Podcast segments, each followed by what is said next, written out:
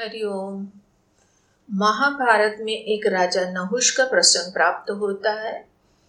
राजा नहुष ने अनेकों यज्ञ, याग आदि किए। बहुत ही धर्ममय जीवन उनका रहा। उन्होंने जीवन में खूब यश और पुण्य का अर्जन किया और वे सदैव पाप कर्मों से बचे रहते थे। उनकी विनम्रता और उनकी सच्चरित्रता चारों दिशाओं में बड़ी प्रचलित थी। एक बार देवराज इंद्र से ब्रह्म हत्या का पाप हो गया तो उन्हें अपना इंद्र पद त्यागना पड़ा। ऐसे में देवताओं के द्वारा इंद्र के पद हेतु तलाश प्रारंभ हुई। जब चारों ओर तलाश की गई, तब देवताओं को इन देवलोक का शासन संभालने के लिए, इंद्र का पद संभालने के लिए नहुष से ज़्यादा उचित कोई और पात्र नहीं लगा।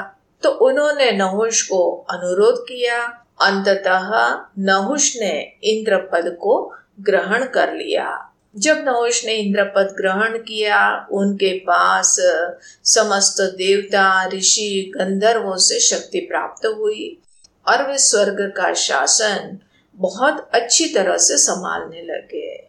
आरंभ में तो देवताओं में नहुष का बड़ा सम्मान हुआ, बड़ा मान रहा। लेकिन जैसे जैसे स्वर्ग के प्रलोभन से प्रलोभित होते गए तो अंततः उनका विवेक खोने लगा। और वे अब धर्मोचित शासन करने के बजाय स्वर्ग का भोग करने लगे। अचानक एक दिन उनकी दृष्टि इंद्र की पत्नी साध्वी शची पे पड़ी। शची को देखते ही वे बड़े कामांत हो गए। और उनको प्राप्त करने के लिए हर संभव प्रयास करने लगे।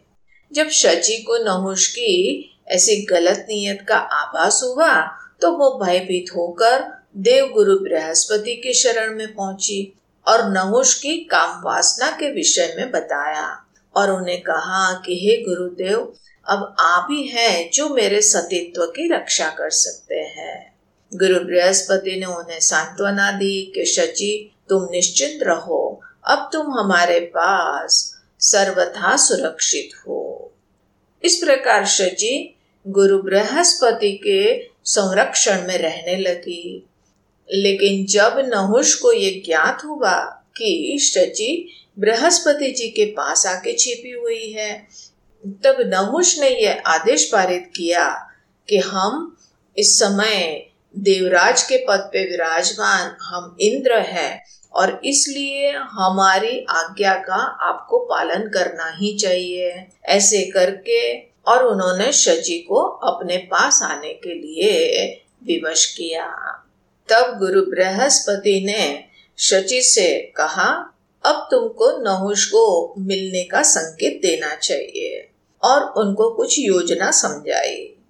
बृहस्पति के समझाने पर इंद्र की पत्नी शची ने नहुष को ये संदेश भिजवाया कि हमें आज रात आपकी प्रतीक्षा रहेगी। उसके लिए आपको पालकी के ऊपर बैठ के आना होगा और वो पालकी सप्तर्षियों के द्वारा उठाई जाए तो ही हम आपके प्रति समर्पित हो सकते हैं। मद के नशे में चूर और काम से अंधे हुए नहुष को उसमें जरा भी संकोच न हुआ। और उन्होंने सप्तर्षियों को अपनी पालकी उठाने का आदेश दिया। रात्रि को सप्तर्षियों का द्वारा पालकी उठवाकर नहुष सची से मिलने के लिए जाने लगे। सप्तर्षियों को देखा, वो बहुत ही धीमे धीमे चल रहे हैं तो उन्होंने सर्प सर्प कर कर तेज़ी से चलने को कहा। सर्प सर्प से अभिप्राय, शीघ्र चलो शीघ्र चलो। लेकिन जब उन्हें लगा, सप्तर्षियों के द्वारा हम जो देवराज पद पे आसीन इंद्र है, उनकी आज्ञा का पालन नहीं हो रहा है तो फिर उन्होंने सर्प सर्प कहते हुए, अर्थात शीघ्र चलो, ऐसा कहते हुए अगत्य मुनि को एक लात मार दी। इस पर अगत्य मुनि ने क्रोधित होकर उन्हें शाप दे दिया कि हे मूर्ख तुम्हारा धर्म नष्ट हो जाए और तुम दस हज़ार वर्षों तक सर्प योनि में पड़ा रहेगा। ऋषि के शाप देते ही नहोश सर्प बनकर पृथ्वी पर गिर पड़ा।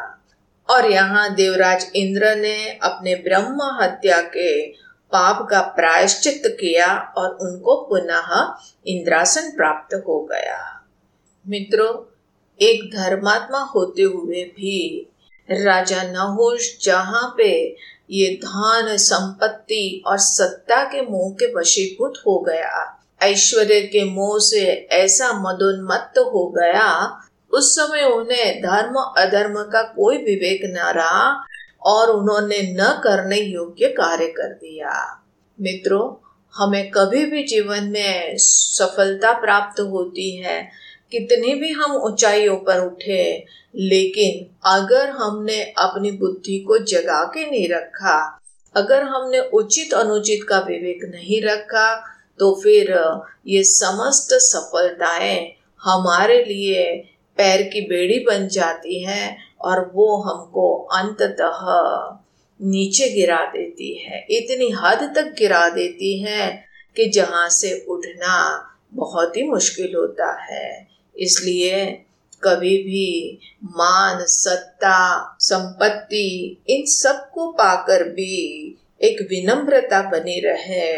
इन सब के मध्य में अगर भगवत कृपा का हमें एहसास बना रहता है और सब कार्यों को प्रभु की सेवा के लिए समर्पित है, इस भाव से युक्त तो होकर हम अपने कर्तव्य को संभालते हैं तो कभी भी हमारा पतन नहीं होगा। हरिओम।